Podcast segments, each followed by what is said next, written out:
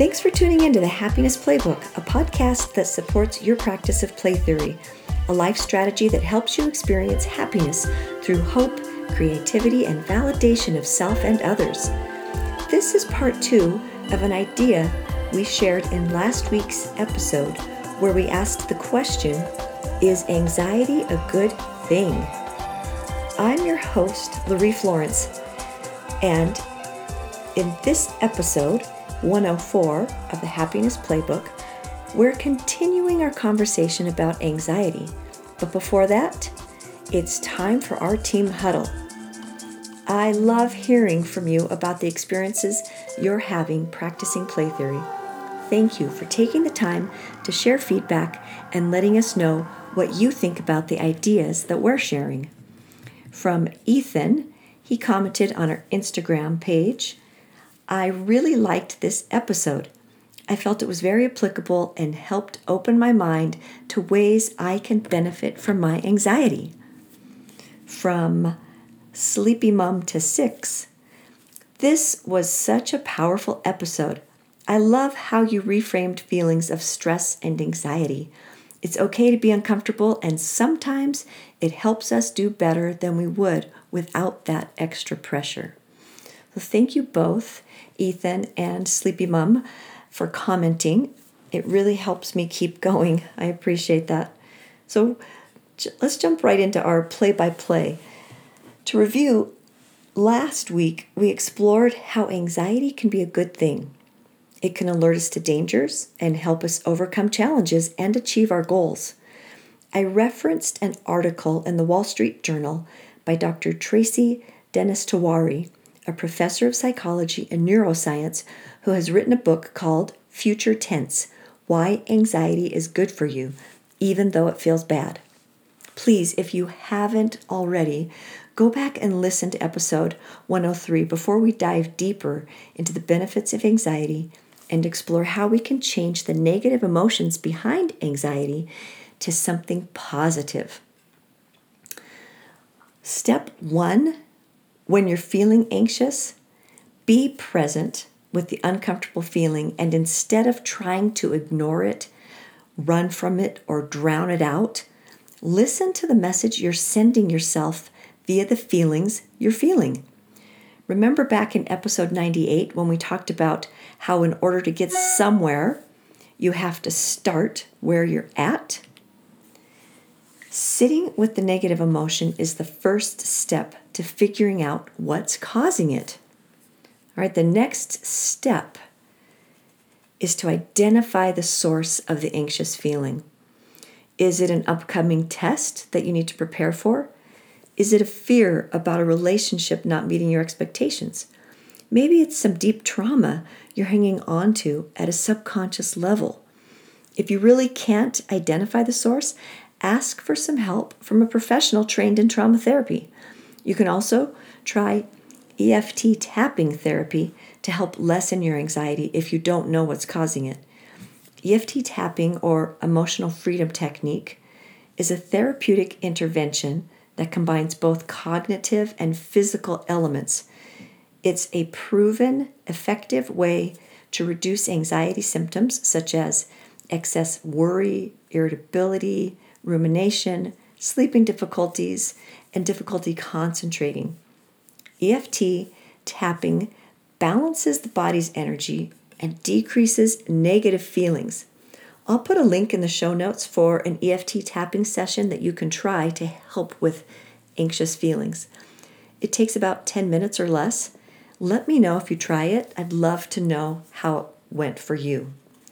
So, back to our steps on how to improve our relationship with anxiety. The third step, if you can, identify the source of your anxiety. Then make a plan to take action.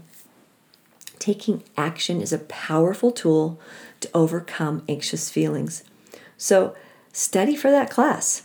Send a text that strengthens that relationship you're worried about or invest time in your personal development so you'll be more likely to have a positive outcome in developing relationships with others. Here's some additional ways that you can diffuse the negative feeling of anxiety and reframe it in a positive light. Maybe you are feeling anxious about a test you've taken because you want a good grade and you don't know what the outcome is. You're feeling anxious about the results. Can you reframe that anxiety? Can you think instead of feeling anxious, you're feeling curious about the results or that you're anticipating the results, even anxiously awaiting the results? See how that's different than anxiety? Then, when you do get the test results, if they don't meet your expectations, can you accept that and ask what you can learn from the situation? Maybe it's humility. Maybe it's empathy. Maybe you'll learn that your study habits were terrible and that you need to come up with a better plan. Maybe you'll gain the invaluable insight that whatever the test was on is not interesting to you, and that means you're one step closer to knowing what your real passion in life is. Knowing that you'll continue to have the power to take action despite whatever results you get on the test will help diffuse the anxious feelings. Maybe you're anxious about your grades in general.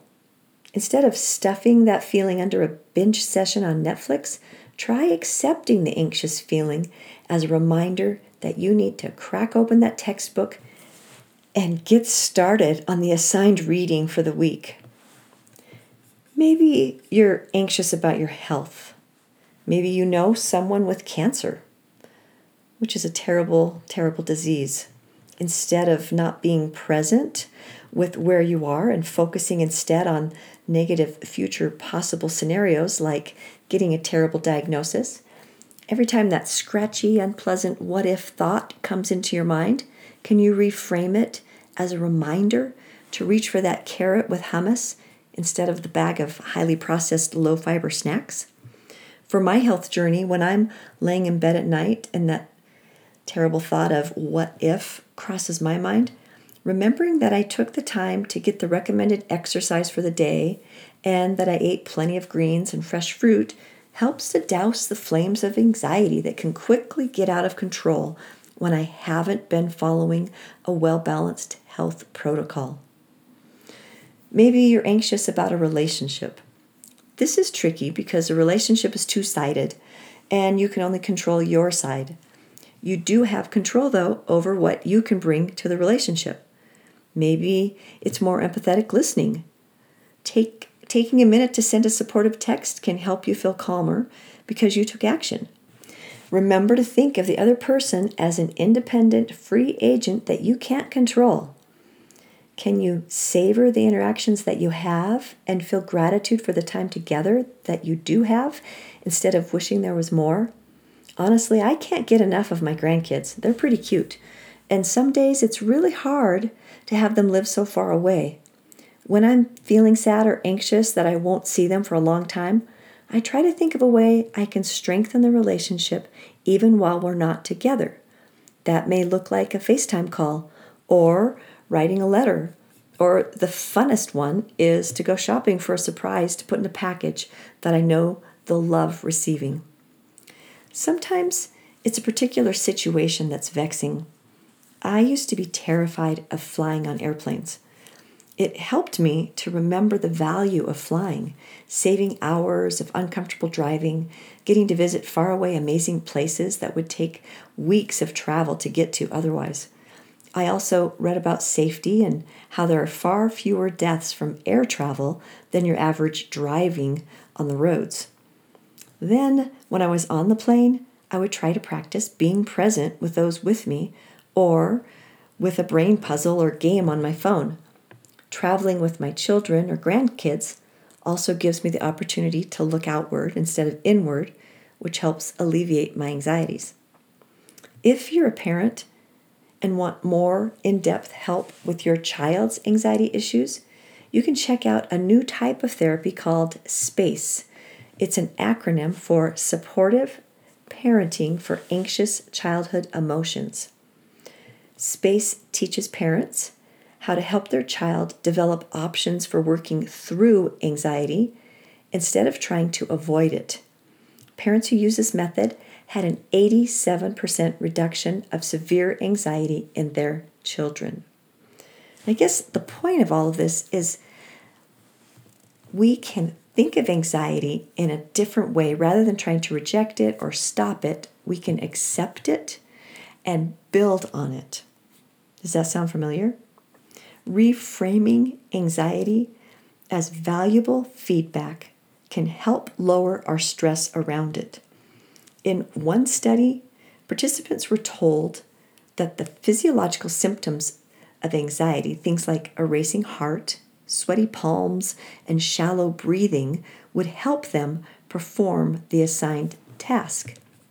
The study participants who were able to reframe their anxiety or accept their anxiety as something positive consistently outperformed their control group counterparts.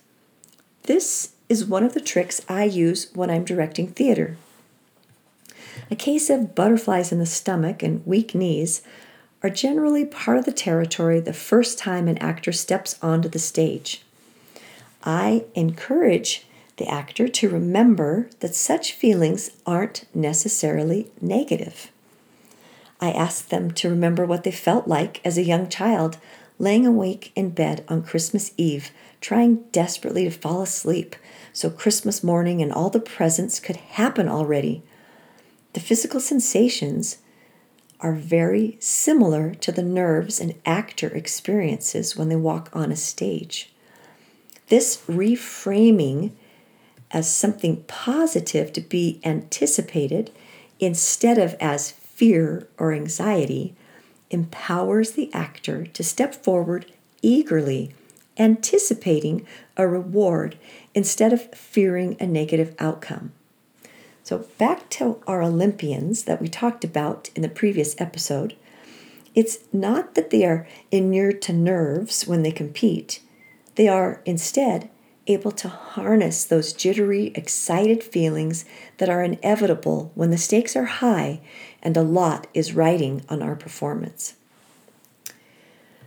More research has shown that direct social support is highly effective at lowering our stress and therefore anxiety. In one study, participants went through a series of situations that were designed to increase their stress while their vital signs were being monitored. The participants that were allowed to hold the hand of a family member or friend while undergoing the trial showed markedly lower signs of physical stress, such as lower heart rate and lower blood pressure. So, remember to literally reach out to someone who loves you when you need that extra comfort to calm your nerves and assuage your fears. A hug can go a long ways to alleviating our level of anxiousness. At the beginning of last week's episode, I promised we'd get back to what was at the root of the rising percentage of teens struggling with anxiety. Although social media appears to be the most likely culprit, it's not that simple. While some teens do react negatively to social media, others appear to be fine with a little scrolling. So, if social media isn't solely to blame for the current epidemic of anxiety among our teens, what is? One study found that the teens who experienced more anxiety after scrolling through their friends' picture perfect social media profiles were already overly invested in their social standing, meaning they had anxiety about their social standing, and were thus more adversely affected by the comparisons. The social media itself wasn't the problem, it was the teens' perception of it and what they thought it meant to their value in life. This anxiety about not being adequate is compounded when teens who are feeling less than buffer by swiping and scrolling as an escape from feelings of anxiety instead of engaging proactively in their development. It could look something like this a teen feels loneliness and a lack of connection they may believe they're not capable of connected friendships or achieving high status among their peers. They feel discouraged, So they distract themselves from these anxious feelings of not belonging by scrolling social media instead of taking steps to build connection with others in real time. Instead of creating connection with others, the two dimensional experience of being on social media only fuels the feelings of isolation and the belief that they are indeed alone. Their belief that they aren't valued or seen by others is validated by the increased negative feelings, and the anxiety continues to spiral. This is tricky stuff. Anxiety is complicated, and there isn't one easy solution to the myriad of ways we can feel overwhelmed and anxious. The bottom line is that instead of trying to avoid unpleasant feelings, we're better served when we try to identify what's causing the negative feeling and then take steps to eliminate the true source of the discomfort. Only when we do this can we arrive at real relief instead of wasting our time and energy avoiding the root issue. Remember, anxiety, which is a form of fear, is an indication that there's a problem. It's a good thing to be informed of a problem. Only then can we address it and find a solution.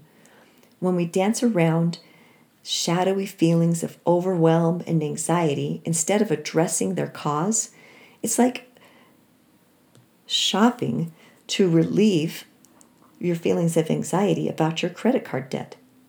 You may feel some short term relief caused by the dopamine hit that you get from the high of shopping, but in the long run, you're only increasing the money that you'll have to pay when the bill comes due, and thus you're really just increasing the real problem that's at the root of the anxious feelings. That's why it's so important that we learn to think of anxiety as a useful feeling that can help us understand what's really important to us. Only then, when we accept our anxiety, can we build on it. When we do this, we'll be more likely to find solutions and achieve the long term future results we want.